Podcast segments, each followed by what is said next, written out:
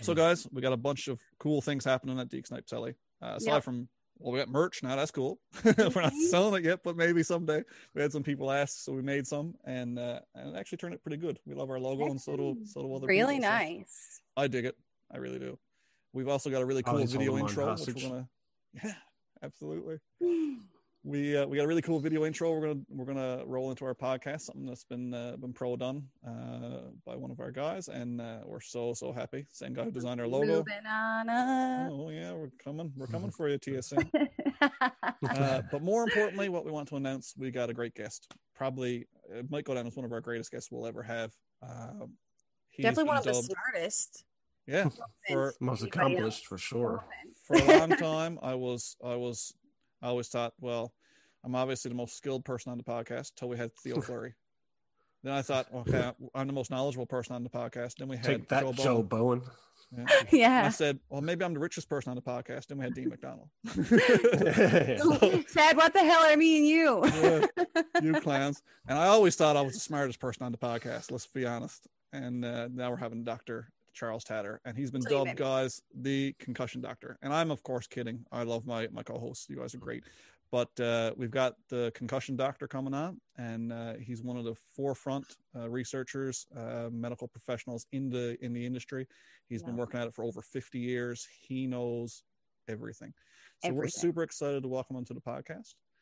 We're going to hit issues like the NHL, what they have and haven't been doing, what they can do better. And some of the run-ins that Dr. Tator has had with the NHL over the years. We're going to talk about concussions in general, some just information that coaches need, players need, and more importantly, parents. If you've got kids, there's some great information in here that I didn't know that I will absolutely take away from this and let my kids know, and things I can watch for. And more importantly, there's some very detailed talk on legislation in and around concussions and things that can save lives. So we've got a podcast completely full lined up for you guys. Hope you enjoy. Welcome to episode 10 of the Deke Snipe Celly podcast. Here we go.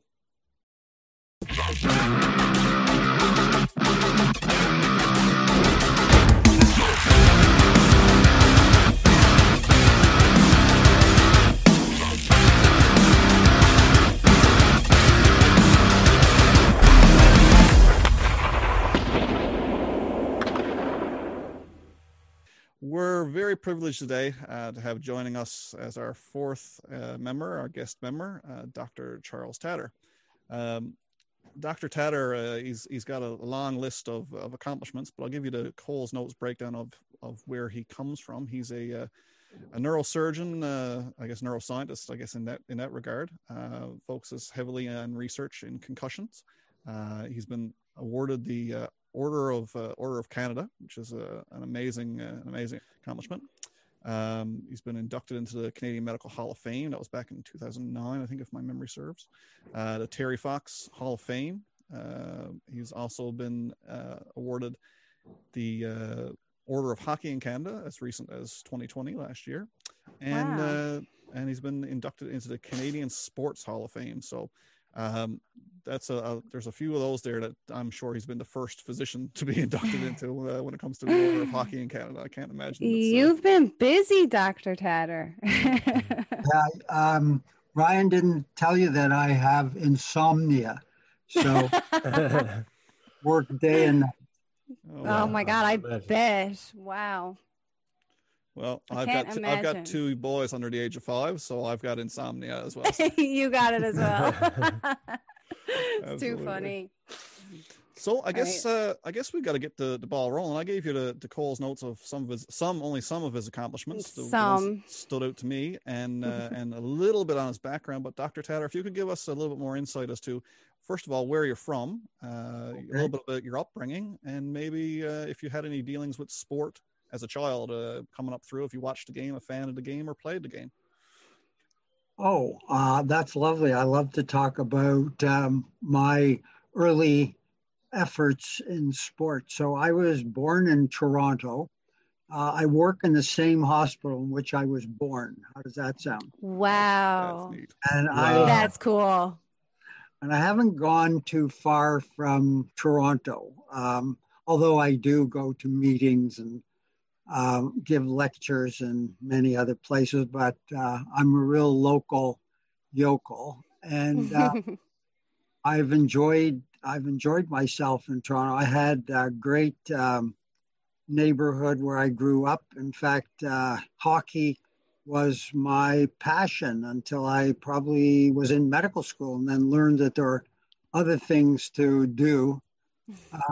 And in those days, it was colder than it is now. But I could actually skate to school, which I did regularly. Wow. We had a great skating rink right on our school property. And the janitor, whose name was Mr. Fitzell. So if there are any Fitzells listening, thank you very much for flooding the rink every cold winter morning. Because, we played a lot of hockey. And in fact, some of the people that I played hockey with are still my friends. And in fact, I do a lot of research, and research is very expensive. And so who do I go to for donations? Well, I go to my old hockey friends. Oh, wow.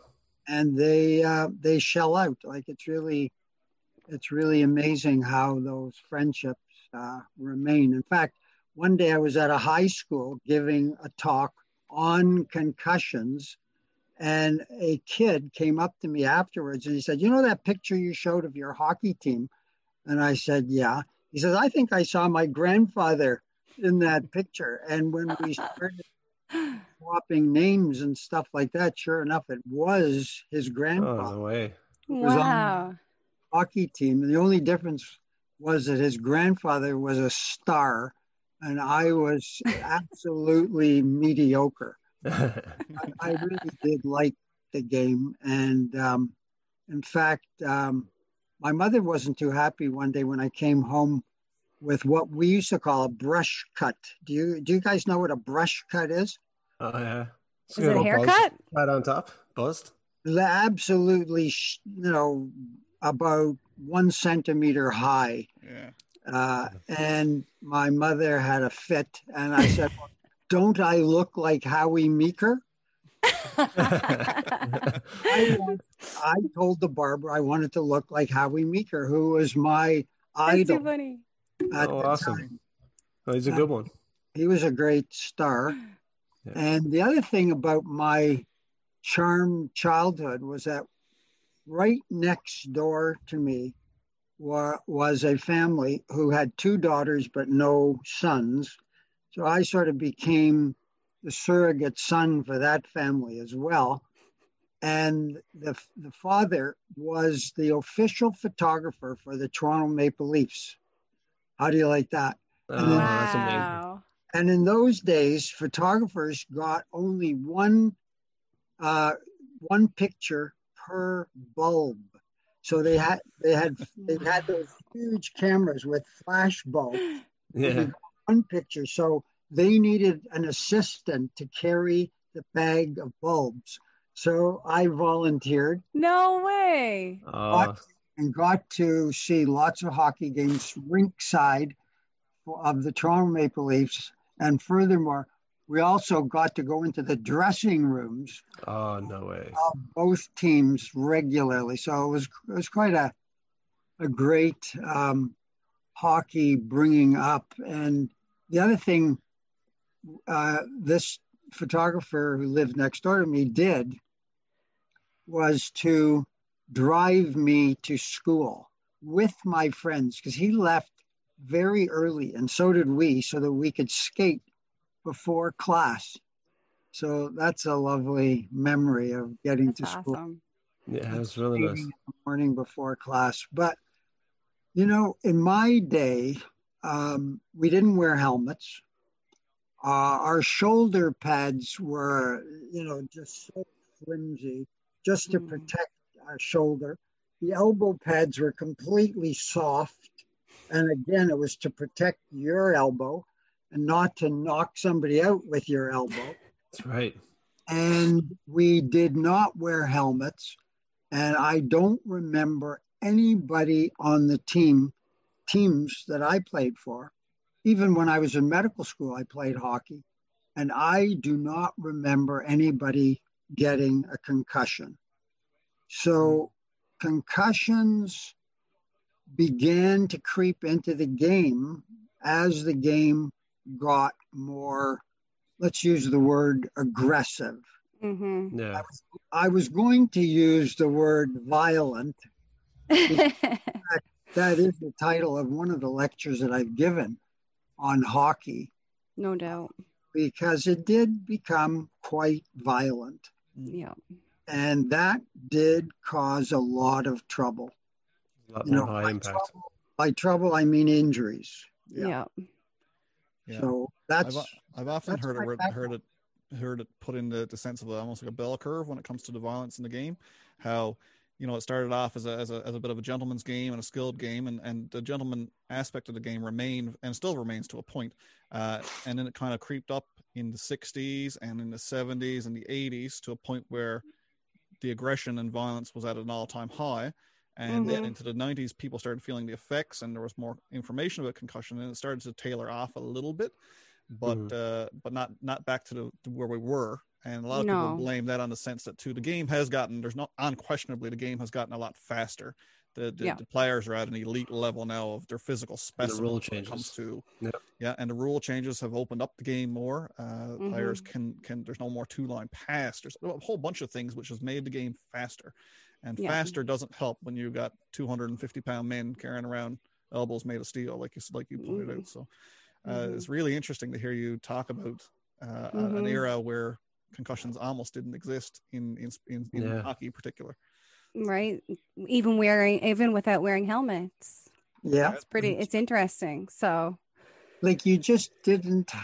It never occurred to me to hit somebody in the head. Yeah, no. But why would you need to?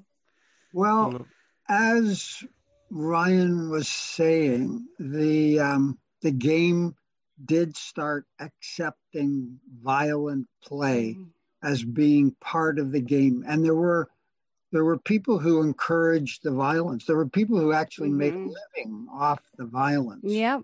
And I think we know some of those names. We don't have to talk about them. One of them in particular has been booted out, and he should have been booted out a long time ago for other infractions, but he finally corner, fair enough. And I think it's a better game now. It's still not the finesse that I grew up with. You know, I would like to see more of the skill. Now it is faster, absolutely faster, and that is because the legs are longer, and people with longer legs can skate faster. And speed does translate into injury because the impact is measured in terms of the mass and the acceleration. Speed, yeah. Acceleration is higher. The force on the brain, on the poor brain, is higher. And the other thing that we should mention right up front is that the helmet, in fact, is useless for protecting against concussion. Now, maybe you guys know that, but a lot of players, as they come up through the ranks, they say, well, I'm wearing a helmet, how could I get a concussion? But every hockey player, every football player that I see in my office who has had concussions has been wearing a helmet. Now, helmets do protect against the more severe brain injuries like blood clots and torn brain and bruised brain. The helmets do protect against all of those, but they do not protect against concussion. We have to use our brains to protect our brains against concussion. Right. Yeah, amazing. Yeah. I'm curious, Doctor, is there any kind of modification to the helmet that could be made that would, I know you're not going to prevent concussion, but is there any kind of a modification that could help with the impact to the head to stop that initial shock or that shaking of the head? Yeah. Well, that's a good question. And a lot of people have tried to make a helmet that would be concussion proof. Mm-hmm. Do you know Marc Messier? Yeah. Of course. Moose. So a hockey great. When he retired, he went into the helmet business, and he made, I think it was called Cascade Company and Mission Helmet. Mm-hmm. And unfortunately, it cost him about $1 million because his company made the claim that it was a concussion-proof helmet. It was to prevent concussion. It was right in their advertising. And he got caught because that was false advertising. Mm-hmm. It was false advertising. He was charged, and he had to pay a fine of $1 million, I'm told, because that helmet did not protect against concussion. Mm. And nobody has been able to make a helmet that protects against concussion. Maybe there is some attenuation of force by the helmet, but it doesn't prevent the jiggle of the brain. And when I go into classrooms and speak to younger kids, and I bring what I call the jello brain, and because that is the best example of what the brain is like. So when we expose the brain at surgery, it's literally like jello. Wow. And that delicate. And when the jello jiggles, like just picture someone jiggling the plate of jello, that's what happens when the brain is concussed, it jiggles. And no matter how many helmets you put on top of the head, it can still feeling. It's still going to jiggle inside. Yeah. So that's the problem. So I think the bottom line is we have to be smarter in terms of preventing concussions than trying to build a better helmet. Although I don't want to discourage any great engineers who are in the audience who think they can do it. So 100%. Go right ahead. The field is wide open. I came up through a career of working strongly in occupational health and safety in industry, and one of the key things that's always thrown out at safety meetings is your PPE, or for a hockey player, which would be your helmet, is your last line of defense, and that shouldn't be what you focus on as the key thing to stop an injury. You need to look at ways of engineering out the problem, administering policies, rules, regulations that decrease your chances of running into a problem to begin with. So when I think of it from an OSH perspective, that's exactly how I view the hockey equipment. It's just your last line of defense. There should be a whole bunch of things in succession that leads to that before the concussion is left to the helmet to protect it. So, which is, I guess, was, yeah. No, I was going to say, wasn't that's essentially Rowan's Law, though, is it not? You know what I mean? Having these policies in place now. Well, I think that's a good conclusion, that something like Rowan's Law is going to help. And I believe that it is going to help, because my view is that education does make a difference. That if you tell people what can happen to you if you crash your elbow into someone's head, or if you are blindsided and get knocked into the boards head first, like if you warn people about, how to approach the boards, you never go at a right angle, like straight into the boards. You always go at an angle. We put out a video trying to teach, that maneuver going at an angle towards the boards. And we had some great hockey players who helped us with that video, which is still being shown around the country. And the point of approaching the boards at an angle rather than straight on is so important. Keep reminding people that, because the boards continue to be a huge problem. Mm-hmm. Yeah. They're not getting any softer. No, I wonder if it hasn't changed. The constant has always been there. The boards have always been hard. Yeah. I wonder if is there a way they can implement some kind of, system where the boards aren't so stiff. Shock absorption. Yeah. I mean, like shock absorption. I think they probably already in there. You can see them move. Yeah. I wonder if there's, I know it won't probably prevent anything, but it might not help, enough to go head first. Yeah, right. It would still happen, I'm sure, because those injuries are not the injuries, the incidents, I should say, are still going to happen, but it might just help with the impact. Who knows?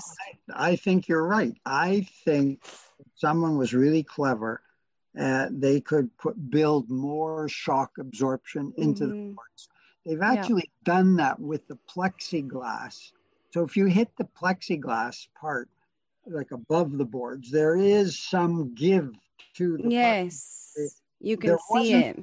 There wasn't initially, but they insisted on that ultimately. And so I don't know why they couldn't do the same thing with the boards. I think they've been asleep on that issue. And the other issue that they've been asleep on in terms of the big leagues, like we're talking about who's been at fault here, I think we have to put blame where blame is deserved. When the NHL was expanding, we made a big pitch that they should insist on every new team building an arena that was international rink size. You know what I mean by international? Yeah. Oh, yes, yeah. Size, Olympic size. Yeah. And the NHL refused. You know why? Money. They can make more money per square foot if they keep the rink small. Yeah. And that's terrible in my view. The rink should be international size. And we've actually done a mathematical calculation of how many concussions could be saved if the rinks were bigger, international size. There are far fewer collisions in international size rinks than in the regular size North American rink. It was a big, big mistake. And I think it is symptomatic of the fact that some of the professional leagues just have not gotten serious about preventing concussions. And I don't know if you read Ken Dryden's books about opportunities missed. Mm-hmm. He wrote a book about, the last one that I read was on Steve Montador. Do you know that name? Yes. Yep. So unfortunately, he died at age 35 and I was a good friend of his father's. And in fact, I met Steve before he became so ill. And in fact, I saw him score a goal one day because I went to an NHL game where he was playing and I went with his father and we went to the dressing room afterwards and talked to him for a while. And he showed me his cheek. He had a fractured cheek. And I made some suggestions of what he could do to try to get rid of the numbness from his fracture, which was, playing hockey. And then when he died, his father made sure that we got the brain to examine. And then that became the topic of Ken Dryden's book, where he chronicled the life of Steve Montador and indicated how many concussions he had. In fact, I counted in his medical records that he had 19 that I could count. Wow. And that's crazy. I'm sure it was a greater number. And he was one of the younger people who showed CTE in his brain at autopsy. So that was very tragic. Maybe we should go into some definition of these things for the average person, because I know until we booked this this talk, I knew very, very little. I knew what a concussion was, and I knew that they were dangerous. And after that, the rest is history. I didn't. I really, as a young man, I like to think I'm fairly well educated. I've played sports my entire life. That's as much as I know about concussions. So what I'd be curious, and I'm sure a lot of people are, CTE, doctor, what is the, from a diagnosis perspective, I guess, what is CTE? So let's put it in context of the complications of concussions. Okay. So what are the complications of concussion? So the first one that most people encounter is called persisting concussion symptoms, or PCS. We used to call it post-concussion syndrome. It means people who don't get better after a concussion. So a concussion is the mildest of the types of brain injuries, but it's the most common. And then the next level up is where you don't get better from your concussion.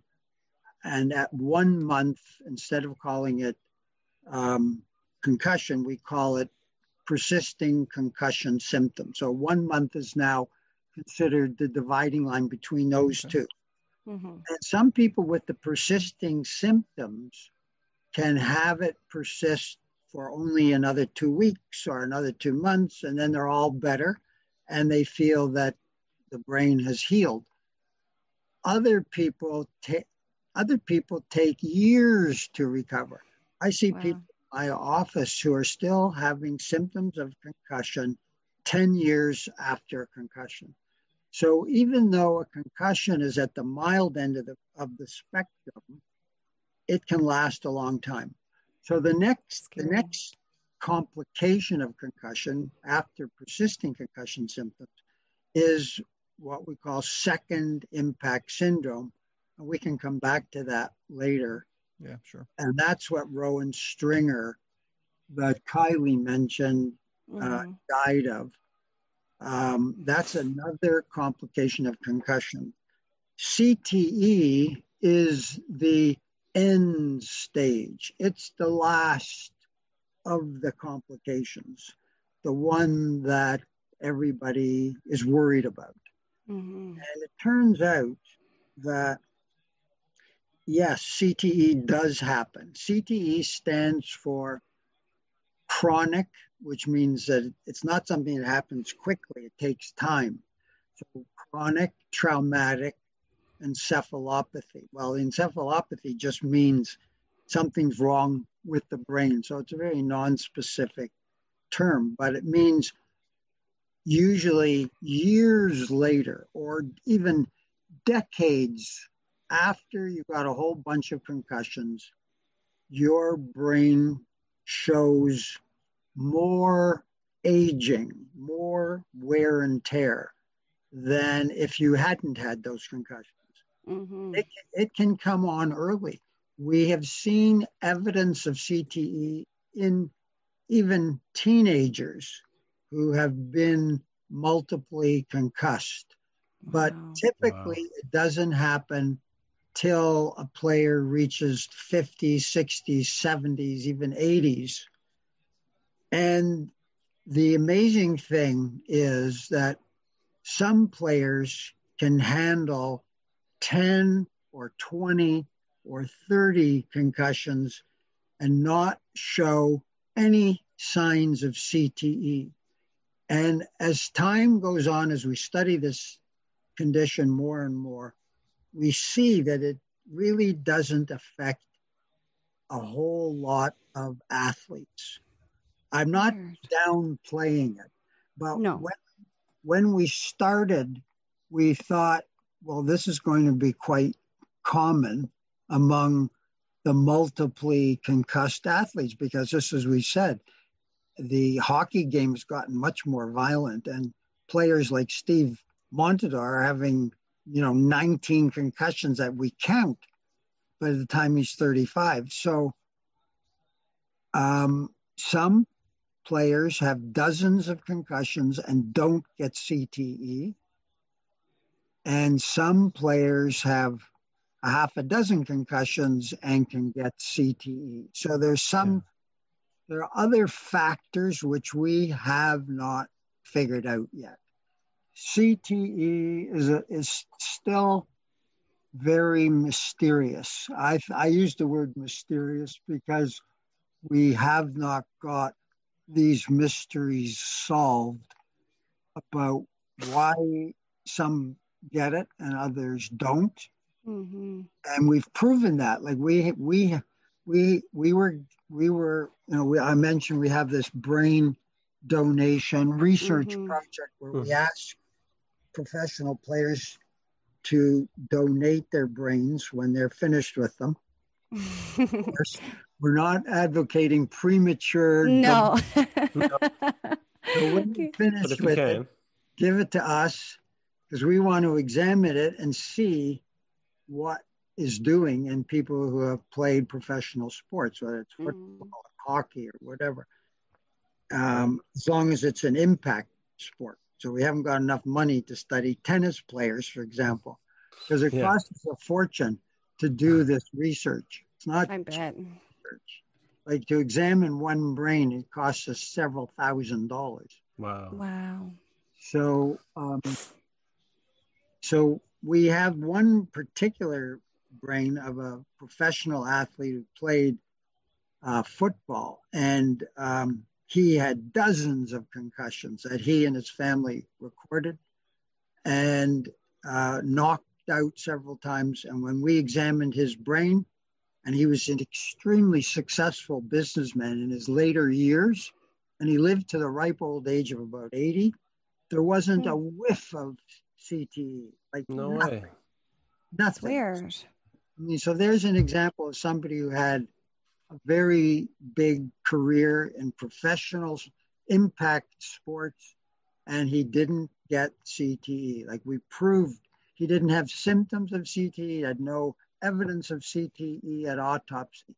So that is the mystery of CTE. It exists, but we don't know what percentage of people are going to get it. Mm-hmm. And we don't know exactly why they get it. What were the factors?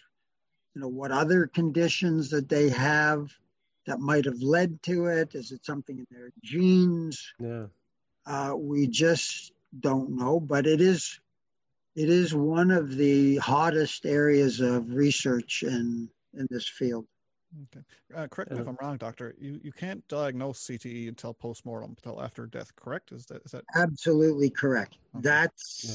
That's one of the other things that is still mysterious, that you can't separate it clinically. In other words, if somebody the other day asked me, well, how many times have you made the diagnosis of someone who's come to see you and you end up telling them that they have CTE? And so I thought about that. And do you know what? I have never told anybody who's come to see me because they're suffering from the after effects of concussion that I think you have CTE, because we do not know how to recognize it in the living. It is still a diagnosis that can only be made on the autopsy table. Yeah. Crazy. That is crazy. Now, what about concussions themselves when it comes to diagnosing a concussion? I'm assuming the technology has gotten better. I sure hope so, Doctor, in your time in the field. But you know what? Let me stop you right there. Uh-oh. It hasn't gotten, probably hasn't. Oh. It has not gotten better. Now, we're getting close. I feel that maybe somebody listening to the podcast is going to say, I have got the answer. But we've tried EEG, we've tried MRI, the CAT scan is useless. We've tried PET scanning. We've tried magnetic encephalography. We have tried probably everything. 50 different types of tests, and they all fail. The only certain way is by clinical examination. In other words, the diagnosis of CTE, the diagnosis of concussion requires two factors. It requires a patient who's going to tell the truth, and it's going to be an observer who knows what he or she is doing. Mm-hmm. Because if you have a patient who wants to hide the fact that they've had a concussion, you can hide it. If you get asked, well, do you have headaches? Do you have light sensitivity? Do you have dizziness? And if you answer no, and you've still got all of the symptoms, it may be that doctor or nurse that you're talking to isn't going to recognize that you've had a concussion. So you have to tell the truth. And with young people, like Rowan Stringer, for example, she didn't tell anybody.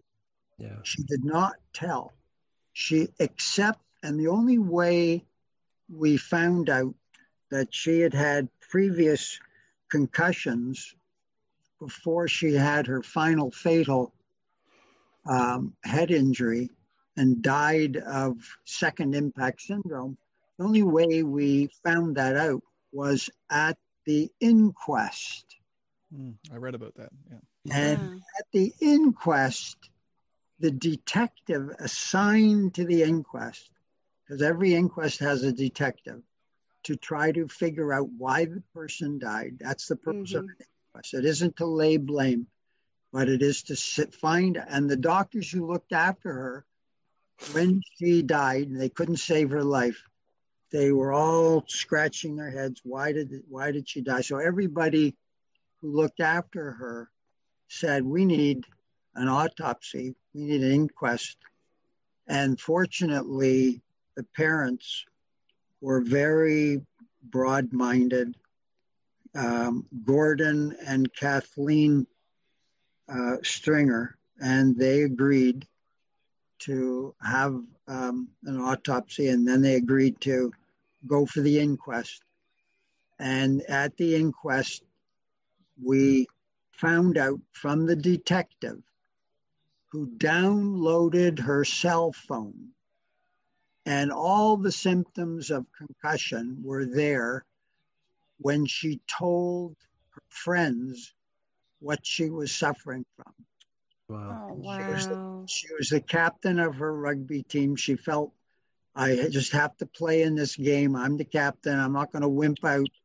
What a sin. She told no adults that she had headaches, that she had dizziness, and suffering from the previous concussion that she'd had on a Friday, and then on a Monday, and then it was on the Wednesday immediately after that she had her final fatal injury playing rugby. So the message to young people is that they have to tell. They have to be compliant. They have to tell. Yeah. And the part of the Rowan's Law is that everybody connected with sports should learn how to recognize concussion. So the emphasis is on the word recognize. We don't expect, a teammate. We don't expect the parent, we don't expect the teacher to make the diagnosis, but we do now expect them to know how to recognize concussion.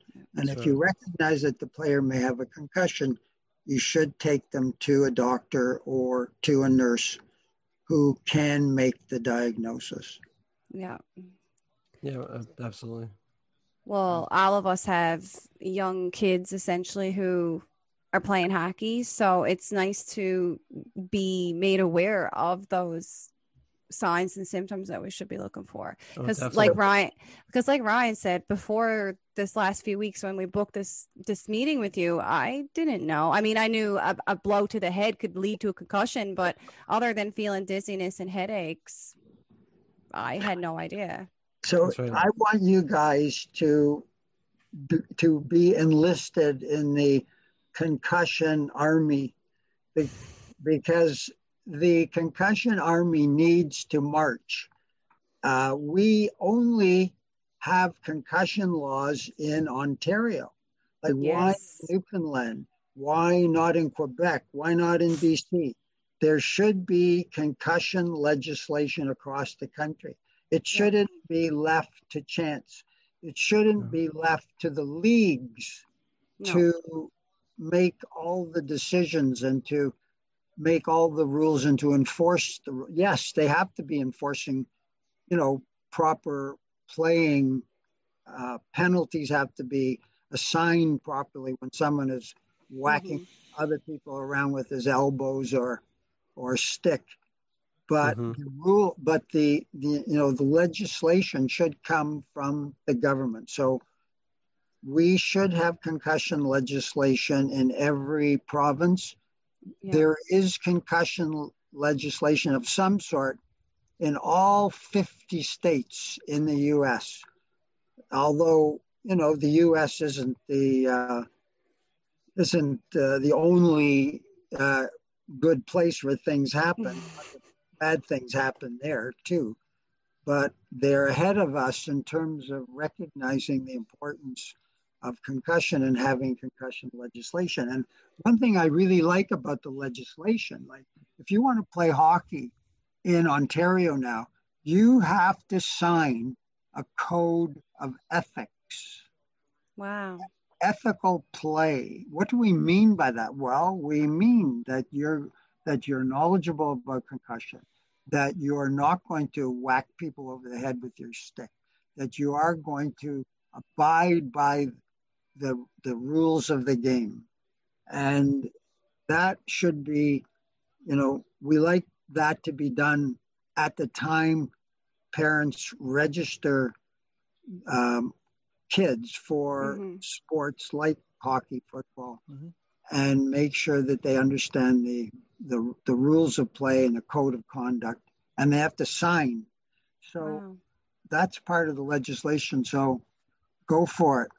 Yeah, definitely. And any tips on like who we should be like trying to contact to get the ball rolling? Because we did look into this obviously before meeting with you, what laws were in Newfoundland. And the only thing that we could find was something from a couple of years ago that was one of the promises the Liberal Party made for votes, was they were going to implement a concussion legislation or whatnot. Anyway, there's never been any word on it since. Well, so you know, we've been trying to figure out, has anything been done with this? Is there anything? Yeah. Do you know how long it took us in Ontario? In fact, I think I mentioned, I'm not sure I mentioned it in the paper, but I was going to mention in the paper that I wrote about Rowan Stringer that she died in 2013. And I was part of a group in 2012 that went to the government of Ontario and said, look, there's too much violence in sports. We need some rules and regulations, and the leagues aren't doing it. So it should be legislation. And they said, you know what? You're right. We're going to introduce legislation. And in 2013, I think in January, the government fell, you know, and they changed over. They did what's called proroguing while they figured out who's going to be premier next and all that. And the bill for concussion legislation fell off the table. Which means that they didn't reintroduce it at the next session of Parliament. We never found out what happened, why they didn't reintroduce it. So in 2013, when Rowan Stringer had her fatal injury, she might have been saved if that government had gone through with their intention. Yeah, really. But they didn't, and she died. And in 2014, they didn't. In 2015, they didn't. But they did introduce school-based rules. They did second best. They introduced school-based rules, so they caught a lot of kids that way. And then finally, in 2018, we put so much pressure on that they passed it. In other words, wow, it doesn't happen without pressure. No. So pressure like, from parents. We're literally nobodies, essentially. You are like the doctor of brains. And well, I think you find out if Phala Maroon. Yes, that's why I got his name right here, actually. Find out if he's still in action, and he will help you. I guarantee it. Or if he's still not practicing, find out who the neurosurgeon is who is practicing at St. John's Regional Hospital. Maybe St. Clair's. Or the Health Science. Or Health Science. Or Health Science. The Health Science Center, yep. Yeah, St. John's Regional is the other St. John. St. John, Brunswick. So find out who's the head of neurosurgery at Memorial. Yep. And I'm sure you can enlist that person to help with if you want to pursue that. Yeah, I think it saves lives. I think just the education alone for young kids and even the parents to know. I feel like I want to say that this poor young girl, Rowan, had she known the repercussions, I will say, of her injuries, she probably wouldn't have played. But she didn't know how serious they were. And like I said, had that happened in 2012, she could probably still be here. One thing that was brought forward in the investigation, from what I gather, is that one of the text messages she sent to a friend included details of her saying, I Googled, what is a concussion? And I think I may have a concussion.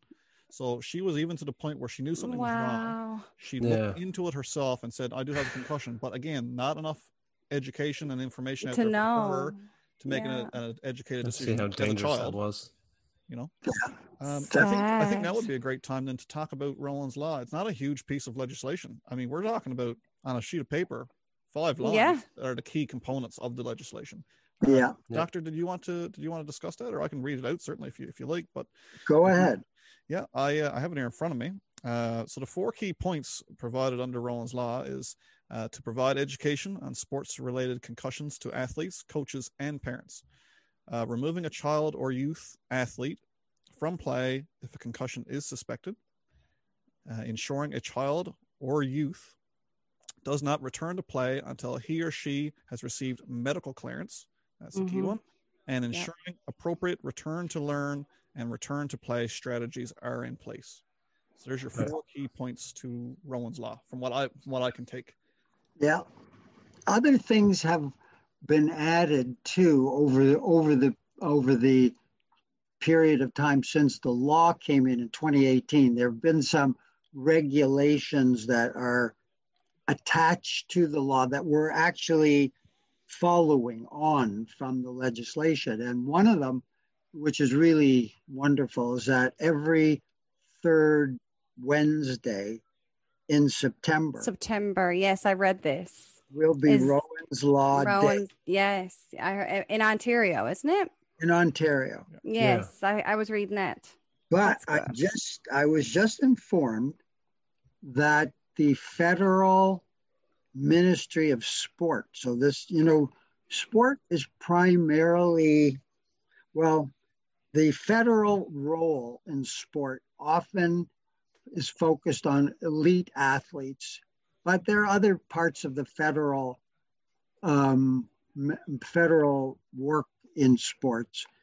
But one of the things that they have done is to say that there will be a week in September where concussions will be emphasized across the country. It won't be called Rowan's Law Day, because there's no law in the rest of the country. But Rowan's name will be associated with that week-long attention given to sports across the country. But it's even better to have the legislation. It's important enough that we should put teeth into it by having legislation. So go for it. Yeah, leave it with us. Especially now that we have your contact information. So Yeah, when we need we'll be in touch if we. That would be great. I'd love to help you. Because it's something that definitely needs to change here for sure, and not just Newfoundland, but all the other provinces as well. Yeah, oh, that would be wonderful. It was every province in the country. Yeah, yeah, absolutely. And so, 100%. Where I'm definitely like trying to get familiar and spotting concussions, because I'm involved in my children's monitor hockey. I have two small kids, a girl and a boy in hockey, and going through getting ready for this podcast here tonight, I was going through some stats and facts. And one thing I did not ever hear anything about is that it seems like females are more susceptible to getting concussions than males. And I have a female in hockey, so I'm going to be watching her pretty like a hawk, like the rest of my days. But that's one thing I never did understand, or I just never had enough time to look into if I could find the reasons for it. But you know, women's ice hockey gets more concussions than men's ice hockey, and they don't have body checking. Absolutely right. It's something that was really startling when it was brought out through research that women are more susceptible to concussions in hockey and in basketball, and gradually more. Those were the first two that were flagged, and gradually more. Now that's on a, participation base of the number of women who participate and get concussions against the number of men who participate and get concussions. Mm-hmm. And the other thing about women's concussions, and it doesn't matter whether they're sports related or otherwise, because women get lots of concussions in motor vehicle crashes and in other ways as well, but the reason that we think women are more susceptible is because there's more movement of the brain within the skull. Mm-hmm. So why do you think there could be more movement? Because I know the reason, but I just want to see if you guys can guess. I didn't know it was a quiz, doctor. Would it be something to do with obviously anatomy, but I don't know, hormones or anything? That sounds kind of silly. Well, that's a good point, because we think maybe hormones have something to do with how long a concussion lasts, because that's the other thing about women's concussions that is very important, that they do last longer, that the symptoms more severe. The more symptoms, and that may be that they're more severe. That's a very good conclusion. But the mechanism we still haven't mentioned. I have guessed at it, and I think I'm right, but do you have any guesses of why, apart from hormones, and that may be a factor in how long the symptoms last, but the actual susceptibility to concussion, why? Any ideas? Well, I know my wife is super stubborn, doctor. I don't know if that's she might have more. I hope she's not listening to this. Well, she also told me, she said, do not mention my tiny female brain. Well, it actually has something to do with tiny neck muscles. Stability, right? Yeah. That's going to say, Chad, you said that, didn't you? If you look at Kylie's neck, when you look at Chad's neck, so who has the bigger neck? I hope I do. So women's necks, neck muscles are not as well developed as they are in males. And that's something that women are born with. That's just the way it is. That doesn't have to be the way it is, because you can strengthen your neck muscles. So for women competing in contact sports and hockey, no matter whether body checking is allowed or not, there's still plenty of body checking in women's hockey, although definitely there is so-called unintentional, but it does happen. And women get concussed in other ways. So to prevent that, and why does strengthening the neck muscles reduce the incidence of concussions? Well, there's less movement mm-hmm. out of the brain. Like if you get hit when you're not mm-hmm. not suspecting it, the brain comes back. And that's what causes concussion. That's rotational acceleration or linear acceleration, less commonly. And you can avoid that or reduce that if your muscles are nice and strong, so that when you get hit, there isn't going to be the bubble. And that kind of brace yourself. Brace yourself with your neck muscles. And that can be improved by doing neck muscle strengthening exercise, especially of the isometric type. I like the isometric type of neck muscle strengthening exercises. And all of us are going to be doing our stretches now. Tell your daughter, and you can look up isometric neck muscle strengthening. I've done them. You'll see what there's just, you know, they're very simple exercises, four basic exercises. I'm writing this down. Well, for any potential coaches or current coaches out there who are coaching women's hockey, junior women's hockey, take that into consideration. It's not something that's done. It's not part of the curriculum. It's a simple thing that can be done in the locker room, on the ice as a warm-up. If that was a simple, regular procedure that all young girls got into the habit of doing from peewee up, they would do it into their adult years, and it could potentially save a life even. So 100%. I really like that point. That's fantastic. Yeah. So, Doctor, I'm just curious, since we're talking about advice, do you have any advice for parents who have kids in sport when it comes to things to watch? Not even necessarily symptoms, but things to keep an eye on as your kids progress through sport. Well, I would keep an eye on the number of hits that they get to the head. To the head. And if a kid starts, you know, complaining that he can't concentrate in class and he can't add up the figures as well as he used to, and he takes him longer to write an exam, and he's had too many knocks, because the other thing we haven't talked about, you know, concussions are not easy to diagnose. Like we've mentioned that there's no test yet. There's no blood test. We're hoping, for example, that it'll be something as simple as a blood test, or even what's being tested is saliva. Like if you could spit into a test tube and tell you if you've had a concussion or not. That's what we're hoping will happen someday, but it hasn't happened yet. But if everybody is aware of what the possible symptoms are, and especially, you know, one of the big problems is memory.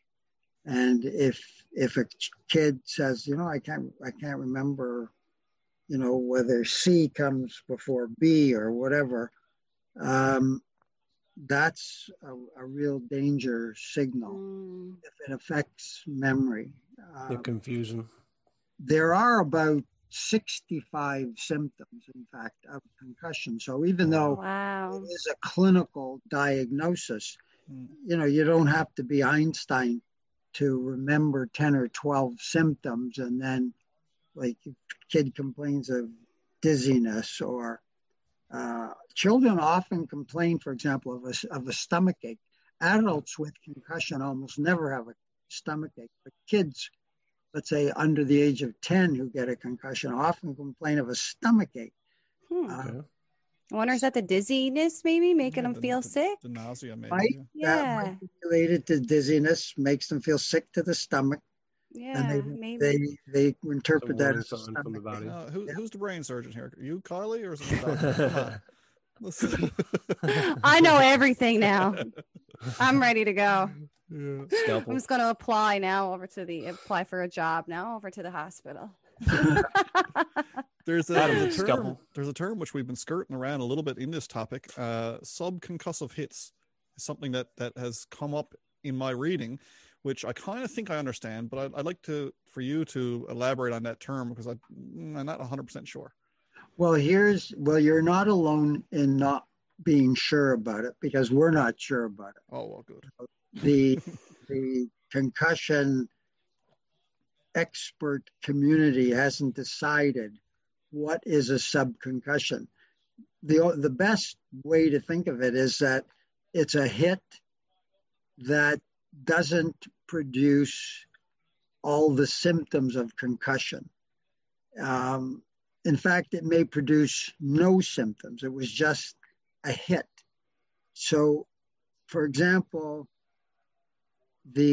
many of the leagues in contact sports have done away with hitting practices.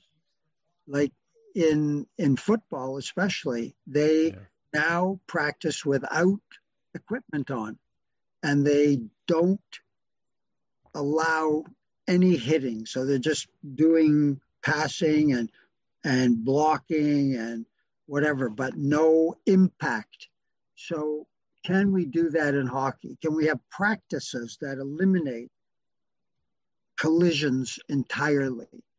Mm-hmm. Now, that's probably a bit of a stretch in hockey because you've got the hard ice to deal with, you've got the boards to deal with, but that's the goal, to reduce the number of impacts, because the theory is that maybe impacts below the intensity of what produces a concussion are also important. Like maybe 20 sub-concussions adds up to one concussion in terms of wear and tear on the brain. We haven't got a definition of what is a subconcussion, other than it's a blow that's less than what would have been required to cause a concussion. A jarring nonetheless, yeah. Okay. It's a jarring nonetheless, exactly. That's something to keep an ear out for going forward. Yep, yeah, definitely. I'm glad that you got to that, because I that was in my reading, the one thing that kind of stood out to me as something that was kind of gray, for lack of a better word. It was just a gray area. You know, the jury is out on that, whether we should worry about that or not. So we just don't know. That's another mystery. Yeah. There's a lot of mysteries around this, and that's why it's such a fascinating topic. I think what we should do though, guys, is move on to the NHL, because we've been talking about, we've got Rowan's Law pretty much covered. We didn't even try, which is great. But I think we'll slide into the NHL and maybe just touch on Rowan's situation a little bit near the end. But when it comes to the NHL and where we are currently today, the first and foremost thing that I wanted to talk about before we get to the NHL was your induction into the Order of Canada and Order of Hockey in Canada, more in particular, and your reaction at the time when you received notification that you were going to be inducted into the Order of Hockey in Canada, and what that meant to you, and maybe who reached out to you to let you know is what I'm really curious about. Well, that's a good question. It just happened about a year ago, and because of COVID, in fact, the celebration for me being named as a worthy of an award by Hockey Canada. So we didn't have a celebration because of COVID, but no gala. Yeah, there was no gala, but it was a very meaningful thing for me, of course, to be recognized because of my work in hockey. And we didn't mention how I got started, which was when I was early on in practice and had to look after hockey players who were in wheelchairs because of hockey. Yeah. Wow. So there I was, a hockey fan, having to look after youngsters who were paralyzed playing the game I loved. That was really tough to deal with. I can imagine. Yeah. And so we figured out what was breaking their necks in hockey was being hit from behind into the boards when they were unsuspecting, and by the time they hit the boards, they're like, if this is the boards, they would hit horizontally. They would have been upended from behind, hit the wall into the boards head first, and the poor neck, even if they did neck muscle strengthening exercise, can't withstand that type of force. And the neck, the bones come apart or shatter and crush the spinal cord. And I had to put the pieces back together again. Right. And one winter, we saw, I think, 4 young hockey players paralyzed. Can you imagine that? From hockey. And so we went on a campaign across the country. It was with a whole bunch of people who were really keen to preserve the game of hockey. People like Dr. Tom Pashby, who was an ophthalmologist who took an interest in saving people's vision in racket sports. That's how he got started in sports injury prevention, because he decided that people should be wearing protective glasses. He was the first in advocating. So that's that measure of wearing protective glasses, for example, in handball or in squash, saved countless people from going blind playing sports like that. So we teamed up and went on a campaign to prevent broken necks in hockey. And I think that was part of what Hockey Canada was saying when they made me the awardee for that award, because we really did reduce the incidence. I'd like to say we eliminated broken necks in hockey. Yeah. But there is still, you know, 1 or 2 a year across the country. But when it was at its maximum, we put together a registry and showed that as many as 18 broken necks across the country occurred because of hockey. And I was going to ask, sorry, is that the whole stop checking from behind with the stop sign? On the back of the jersey. Yeah, because when I was playing minor hockey, I remember when that all got implemented, because we never had it before, and then we had to do a checking clinic on how to properly check. Was that all you? Well, Kylie, I wish I could say it was me that started the stop sign. It was not. It was another person whose name I've forgotten, but it was because of the awareness of checking from behind that he did that. So, you know, you could draw the line, because it was like 2 or 3 years later, he said, I know how to do that. Well, so a stop patch. So that was brilliant as a strategy to make sure that that message kept resonating with kids, because they could see it on the back of the sweater. That last second reminder if you needed it. That was our generation that seen that. And we were heavily educated coming up through sport that not only was it dangerous, it was also unsportsmanlike. And that was me, because as an athlete, no matter who you are, no matter if you're the biggest rat in the NHL, you still don't want to be viewed as the guy who's not sportsmanlike. No. And putting that stigma on a hit from behind changed everything. Yeah. And of course, like Kylie said, the patch was a last line of defense as a reminder. Don't be a jerk.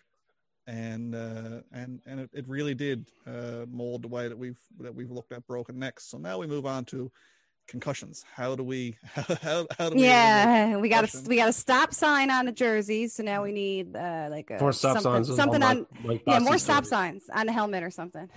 Well, you know, maybe that would be good to reintroduce the stop sign, put it on the helmet. That's a great idea. I think complacency. We got something here. Let's start it in Newfoundland. Now she's a brain surgeon and a marketing expert. Put a stop sign on the helmet. Don't put your elbow in my head. Don't put your... Remember Scott Stevens? Oh, I know. Oh, Scott Stevens. Shoulder pads. You know, why haven't they reduced the armor of the shoulder pads and the elbow pads? We've asked the NHL to do that for many years. We came close, but not, we haven't accomplished that. Why don't they? You know, when I played hockey, the shoulder pad was to protect my shoulder, not to knock somebody out. Same with the elbow pad. Right. Why don't they go back to soft shoulder pads and soft elbow pads? You know, it just doesn't make sense. No, I agree. So that's a big problem. The NHL is a problem, just like the NFL was a problem for football. The NHL is a problem. Yeah. They 100%. Haven't really taken concussions seriously. And unfortunately, the lawsuit that the players instituted against the NHL didn't accomplish what the football players accomplished. It was like a pittance that they were, that they put forward. They didn't accept any blame, and they, you know, provided a very minimal amount of money, because, you know, the people whose brains are wrecked by repetitive concussion very often end up homeless. Like great hockey players end up homeless because of the brain damage. So, and the NHL just has not come to grips with the fact that there's a continuing major problem. Yes, they did get rid of the enforcer. Like, you don't find any enforcers anymore. Did you notice that? Not so much. Yeah. No, not so. There's still a couple I find kicking around, but they're on their, they're on the edge of retirement. Yeah. They got to play hockey too. Like that is a recognizable effort on the part of the, I don't know that it was Gary Bettman or the team owners or the NHL Players Association that got rid of the enforcers, but that's a recognizable, concession on the part of the NHL.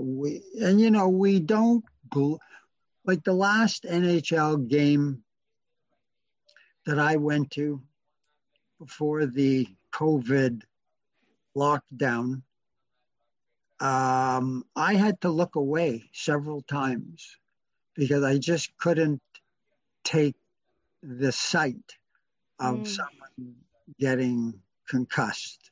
Yeah. And you know what? I purposely don't go to my seat until the game is started, because pre-game they still show the big hits. For like a big pump up, right? Big pump up, including the biggest, most damaging hits imaginable. And there they are being shown to the audience. Now, if you excuse the expression, that is brainless. No pun intended. Yeah. Absolutely. I agree, though. We've did a little bit of digging as well. I should say we. I like to take the credit, but the young lady down the bottom, she got to take the credit for this. Prior to you coming on today, she went back through. She's our stats girl. She loves statistics, and numbers, and doing the dirty digging. So she dug back through the last 20 years of hockey, actually, and looked at the number of fights in the NHL. And again, we talked about a curve earlier. And we came to a very startling realization. Carly, do you want to talk about the numbers, or do you want me to go through them? Well, I'll throw them out really quick. Unfortunately, I couldn't go back really far on the one website I had there. So it did go back as far as the year 2000. So, I mean, that was 20 years ago now. Back then, there was 38% of the games had at least one fight. So that's, close to half. I got it right. 38%. Okay. 38% of the games had at least one fighting major. Yep. So it was actually, and it worked out to be 0.56 fights per game. Yeah. Okay. And then it went as far as 2018-19. It cut off there, sadly, but it still gives us a good idea. There was, sorry, hold on, where did I write it down to? 16%, 16.74% of the games had fights in the last 2 years. So there's a difference, 38% compared to 16% in 20 years. Good for you for doing that research. That's terrific. That's the type of, you know, that should be put out for public consumption. Yeah. Because it's that does show that those are NHL games, right? They are NHL games. Now, I will say, now I did also have for those 2 years, they had the total fights. In the year 2000 to 2001, there were 684 fights. Oh my goodness! In about, there's about 1,200 or so games, a little over 1,200 games in a full season. That's 684 fights. In the year 1819, which was the most recent one that I could get all the info for, there was only 238 fights. What was the last year? 1819. 2018, 2019. So, but it's 18 years in the difference. Fantastic. So 238 fights, as opposed to 684 18 years prior. But get this, so far this season, we're only, what did we say, guys? 36 games in. 37 games in per team, you know. They're already at 314 fights this season. So that's one season, the curve has absolutely turned upside down. Yeah. Now, there's a lot of theories behind that as well. You know, I think it's because it's like mini playoff series. Yes. Teams are playing each other more frequently, more often. So you got, instead of playing Edmonton once, you played them 4 games in a row. So there's a lot of built up tension, frustration, and it comes out in the form of violence. Yeah. So, so it's going back up again. Yeah. This big time. Only. This year only. Yeah. And they're saying next season it'll go back to the proper or the normal what's the word, guys? Normal statistics. Yeah. Pattern. Yeah, so, it should hopefully go back. No, but I mean because this year where they have the Canadian division, flatten the curve. Yeah, so hopefully next year when it goes back to seeing some teams only once a season, you won't have hopefully this animosity and this tension building up. So what by the time you know they see that team again? What do you do with that information? I don't know. What should I do with it? Well, I think you should. I think we should tell a concussion doctor. I think you should write a paper on that. I think you should write a report and get it published in one of the newspapers, or I don't know if the hockey magazine. What's it called? Oh, Hockey News is a big one. Yeah, Hockey News. Yeah, I don't know if Hockey News will take it. You know, they they're looking more for, you know, good news story. Mm-hmm. That's a good injury prevention story, but it would be worth trying. Why don't you write it up and try to get Hockey News to publish it? Wow, that'd be interesting. I think people should know that this pattern, you know, was going in the right direction, but now it's reversing. So it's good. It's a good news, bad news. It is. Yeah, it was great that the number. You know, I had a feeling that that's what was happening because I wasn't having to close my eyes as many times. At the game, because you do know that fighting kills. Mm-hmm. Mm-hmm. You know that hockey players have died because of fights. Yep. One of my favorite players when I was growing up as a Leaf fan was Wade Belak. And he's someone who has now obviously since has passed away. And his wife has come out and said that he was diagnosed with CTE after his death. And it's just, that was the first time I actually ever heard of the acronym. And that was all tied up in the original lawsuit as well. I mean, you had the Todd Ewans, that's when I first heard about it. Rick Ripon shortly thereafter. Bugard. Yeah, Belak. That's another one. A lot of good young men. I mean, these weren't old gentlemen. They were young men. Have you ever heard of Don Sanderson? I have, yes, sir. Yeah. So Don Sanderson played for the Whitby Dunlops. Yep, senior hockey league. Yep. And he died in 2008. And it was a punch that killed him. One punch in a hockey game. In a hockey game. He never woke up. And his mother, whose name is Donna Sanderson. No, mother is Donna. She became a member of our injury prevention group at the time, which was Think First Canada. She was an active member of our group and trying to spread the word about the importance of getting rid of fighting in hockey. So she'd certainly be interested in reading your article. Thanks. Well, Ryan is more of the one with words, so I'll definitely... Would you help me, Ryan? I will certainly help you. Yes, ma'am. Okay. Yeah, that would be a fantastic contribution if that was in print. Well, and honestly, to be completely honest with you too, is this was something that I looked into only today. Like I didn't give it... I'm sure if I dug deeper, I could probably find a lot more specific stats. But I mean, this information is...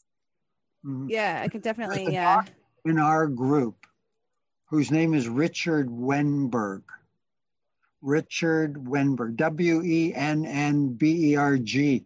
He's written quite a few papers about hockey statistics. He was the one who called attention to the importance of international rink size. Okay. And in fact, he just wrote a paper on CTE and hockey players.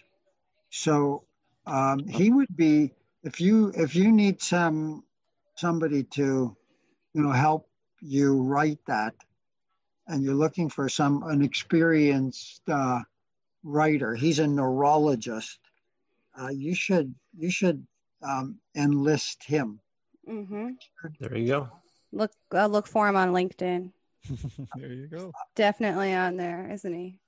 Oh, 100%. Everybody's on LinkedIn. Seems to be. Doctor, with regard to the NHL, I mean, I got to roll back to this because we're digging deep in here now. I mean, you're a man of medicine, science, fact. What is it that frustrates you the most about how slow things have been progressing? Because I mean, it's dead slow. Let's face it. I mean, I'm a sailor by trade. We use the term dead slow ahead. That's the rate that we're moving at when it comes to the NHL's recognition of concussions and the problems associated. What is it about that frustrates you? I mean, it's got to be.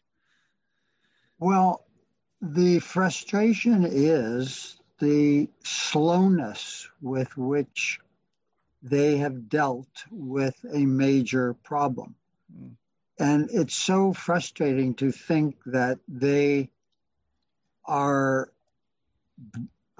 damaging the brains of their assets. So if you were in business and you knew that your workers, let's say you were the owner of a business and your workers are getting clobbered and can't add up figures and can't fill orders, can't pick items off the shelves to send to customers, would you continue to want to bash the brains of your staff? But that's what the NHL owners have chosen to do. Essentially, yep. Sit back and not take the steps that are necessary to protect their assets. And so true. And I mentioned Richard Wennberg. We wrote a paper a while ago on how much money it's costing them for players who retire because of repetitive concussions. We documented 37 NHL players who had to retire because of repetitive concussions, and they had to pay out the salaries of those players. Yeah. We added it up, it came to about about $120 million. Wow. We published that. So, but that 120 is stacked against probably what they think they're bringing in 500 million by allowing the bashing to go on. Yeah. The mistaken idea that that is what is going to sell hockey. Yeah. Now, it may be for some people. For some people, it is the item that sells it, and maybe that was important to have the expansion that they had into the U.S. because, as you know, their big expansion was expansion into the U.S. So maybe they are doing that to attract a more violent crowd in the country beneath us. Mm-hmm. It's like that whole MMA thing with the boxing and stuff. Like that blows my mind that people pay to watch people beat the crap out of each other like that. Blows my mind. Sorry, I didn't mean to interrupt you, but when you were talking about that, that's what put me in mind of. Yep. Yeah, and I know in some of the different fighting sports that they wear some kind of head protection, but on the pay-per-views, the ones that all these people pay money for, they don't. They wear mouth guards, and that's it. Yeah. I mean, Mike Tyson's a well-adjusted individual. See people get their brains beaten up. Yeah. It doesn't. Yeah. I don't understand. But I mean, if you go back as far in history, way, way, way, way back, there was always this thing that people want to watch two humans beat the shit out of each other. Yeah. And I don't get it. I never did, but that's another topic for another competitive day. Nature. It does appeal to some people, but I have to think that the people that it doesn't appeal to outnumber the people that it attracts. And that's why I think they've made a mistake. And maybe the fact that you I've seen such a decline in fights over that period of time, and the getting rid of enforcers. Maybe they have gotten the message. Mm-hmm. I think. In fact, you know, Ken Dryden went across the United States, across Canada, begging pretty well Gary Bettman to change his course, and he refused to acknowledge the problem. Now, down deep, does he recognize the problem? Well, he'd have to be extremely, you know, not to recognize it. Or not to recognize the problem. But he has chosen to ignore, to deal with it, let's say, minimally, and not really deal with it. He could, you know what? He could solve this problem overnight. Mm. They could and just say, you know, violent behavior is now a thing of the past. You play violently, you're no longer employed here. Yeah. Simple. Change it. Yeah.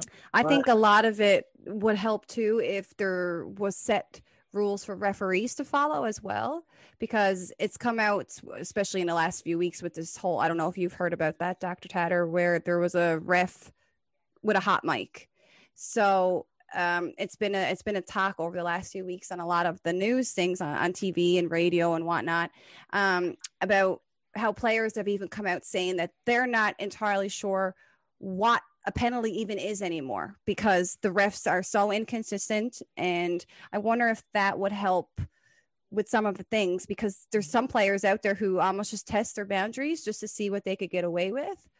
I wonder if something like that would help curb the, you know, the roughing and the, you know, the violence. That problem of referees not calling penalties and not calling rough, violent, damaging play is in every sport.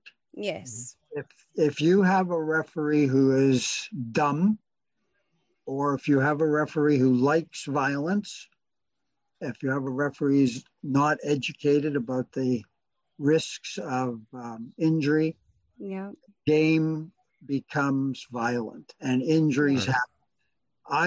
I tell parents keep your eyes on the coach, because there are coaches who preach violence. Yep.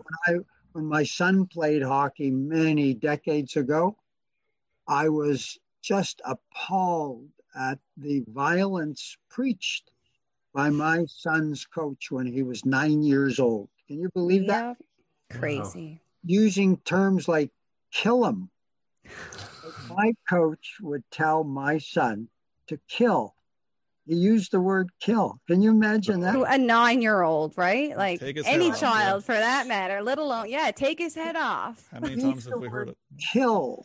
I mean, it's incredible. Yeah. So I advise parents, you watch the coach and you watch the referee. If the referee lets the game get out of hand, pull your kid out of the game. Yeah. Yeah, that's right. There's been a lot of watching minor hockey now. My boyfriend has a 10-year-old, and we watch a lot of hockey with him. And they're even at a 10-year-old level, there's so many games that can get out of hand because of the refs. Yeah, and then if something doesn't get called, so the other team goes out and retaliates on that, and then it's just, if you would have just called that first infraction, none of this would have happened. It's a snowball effect in a lot of the situations. It all comes back to who mothers sit in my office with their kid and tell me, my kid got knocked out by number 8 on the other team. And you know what? That number 8 knocked out another kid on our team.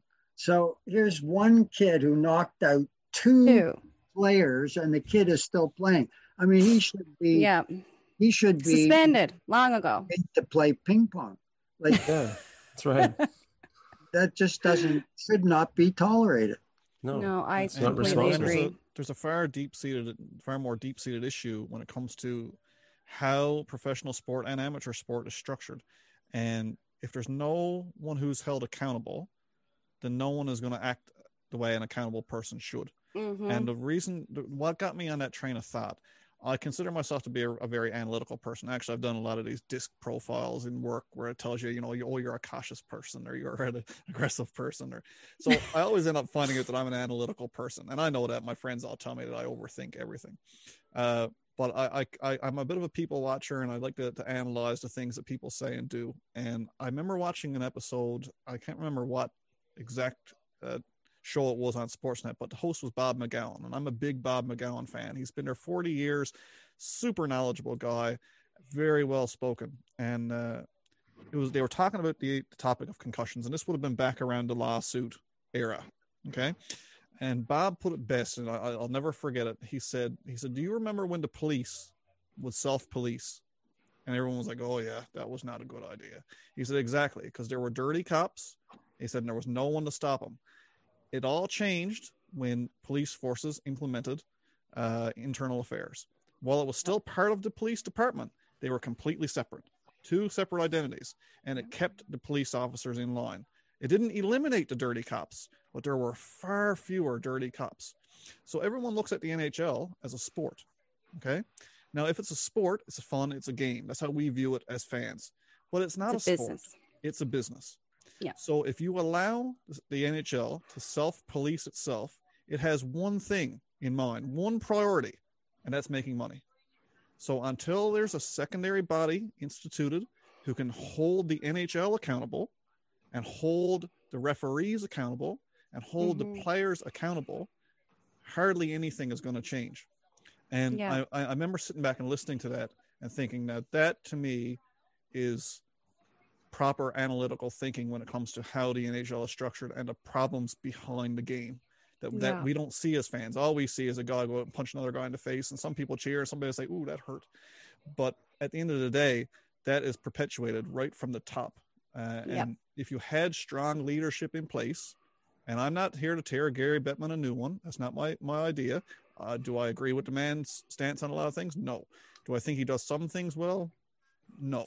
But if you had strong leadership at the top, like in any Fortune 500 company, you would find that it would penetrate all the way to the bottom, and you'd have a more successful and a more reliable product at the end. Yeah. So that's where I stand when it comes to the NHL and their inefficiencies to take control and actually run with run with a problem and solve it like the doctors put forward here, you know, until someone even takes just control. Even just acknowledgement at this point is even an acknowledgement something. Is correct. Yes. Yeah. When you have Colin Campbell as recently as a year ago coming on television and saying, well, there's no real link between concussions and CTE. Now, Colin Campbell is not a doctor or a brain surgeon. He's not even an, anyway, I don't want to get talking. I don't want to slander people because that's not nice either. If I'm going to be a nice person, I should be a nice person. But that's the NHL stance, is that they want to toe a hard line to say, listen, we're not the problem here.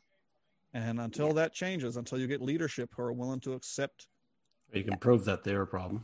Yeah, yeah. And then we might see some change. And I think that that's the first thing that needs to happen for concussions to really make the move forward that we need to make is a change in leadership.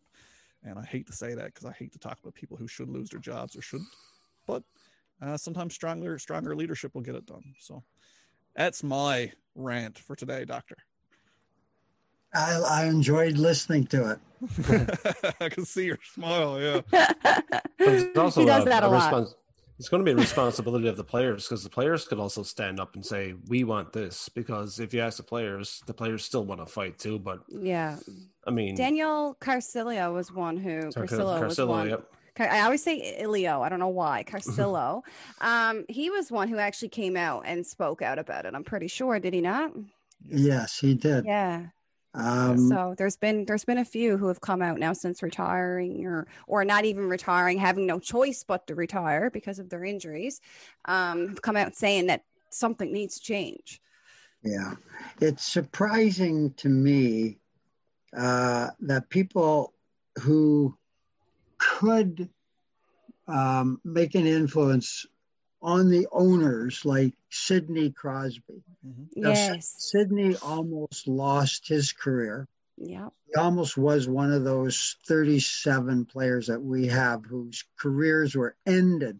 You know, people like Mark Savard, Brett Lindros, and Eric Lindros, et cetera. Yeah. Pretty famous people. Had to hang up their skates because of repetitive concussions.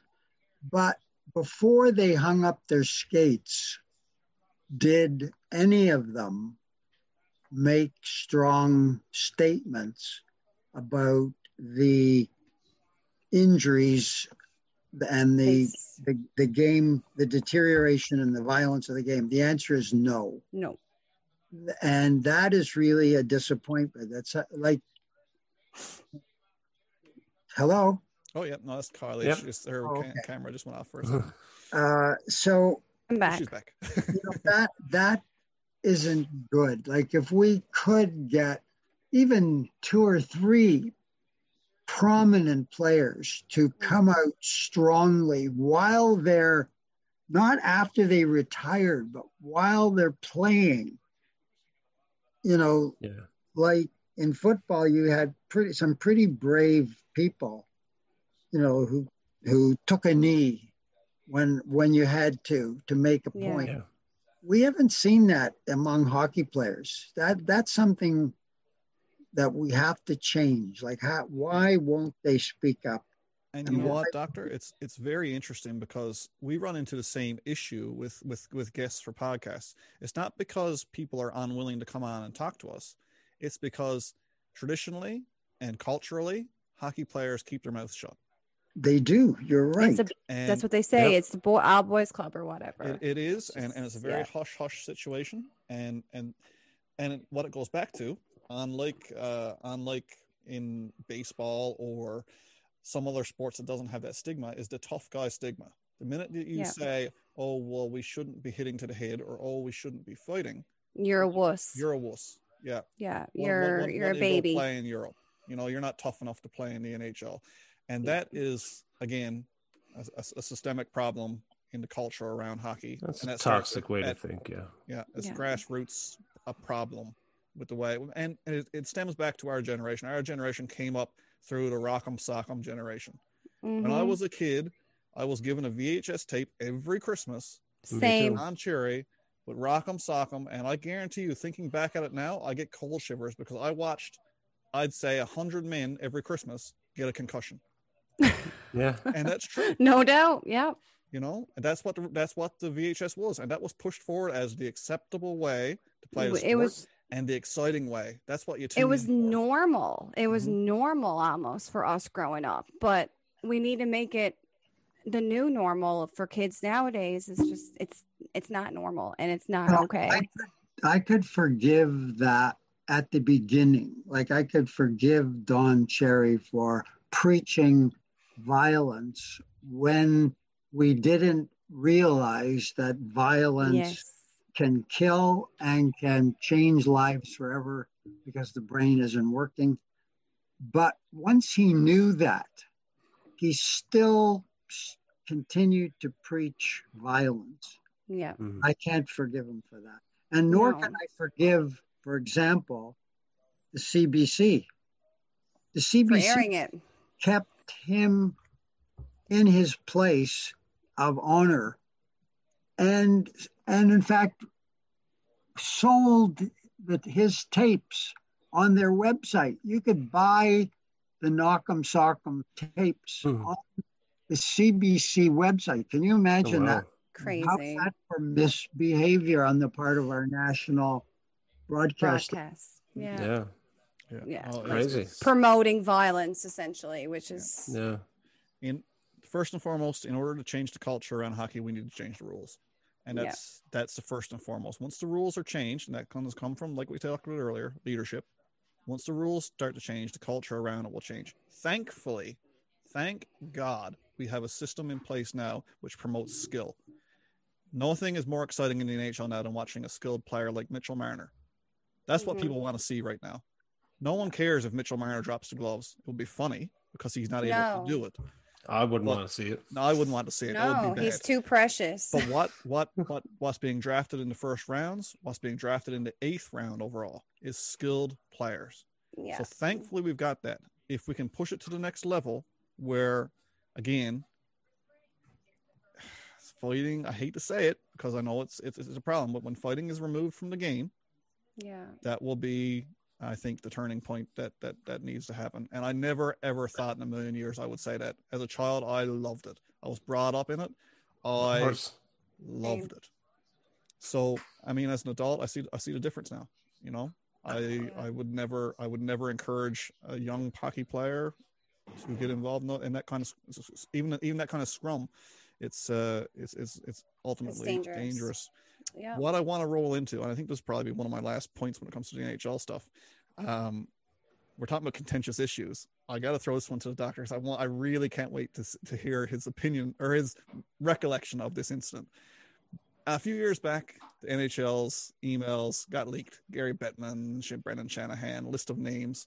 And I'm sure you probably had no interest in it at the time until someone referred to the Greenpeace and the over-doctored people who are preaching against concussions as the Dr. Charles Tators of the world. I'd like to know what your reaction was to hearing that you had been named in an email in a negative connotation as someone who is hurting our game as opposed to working towards a solution. Well, it happened as a result of a lecture that I was giving, and I think I was in Saskatoon or Regina. I think it happened in one of those two cities in Saskatchewan where there was a meeting on sports injuries, and I made the statement that Don Cherry is a bad influence on the game of hockey. So I criticized openly Don Cherry. And at that time, I think I was probably the first one that dared to criticize him. You weren't the last. And a lot of people attacked. Like, it was really an attack. Yeah. And then he attacked himself on his, Hockey Night in Canada pulpit. He used that opportunity to attack me. Oh, wow. And it was tragic because in my feeling that something good might come of that, I actually called him a week or so later, and he wouldn't pick up the call. Like he, oh, no way. He never called back. Is anybody shocked to hear that? Honestly, not at all. Not at all.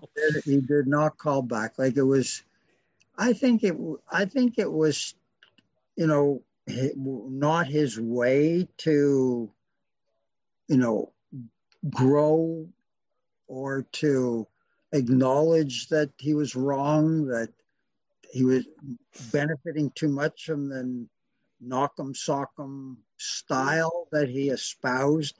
But, you know, I always felt that he was responsible for a lot of damaged brains. I don't know how he can live with himself. Like if I had on my conscience what he should have on his conscience, I don't think I could live with myself. So I don't know how he lives with himself, knowing that lots of kids' brains and lots of professionals' brains are damaged because of him. Yeah. Yeah. It's like I said earlier, it's the acknowledgement and the ignorance of some people. It's just, and the sad thing is those people, even though you might tell them like, this is your fault, they still don't see that. There's no, it's just ignorance.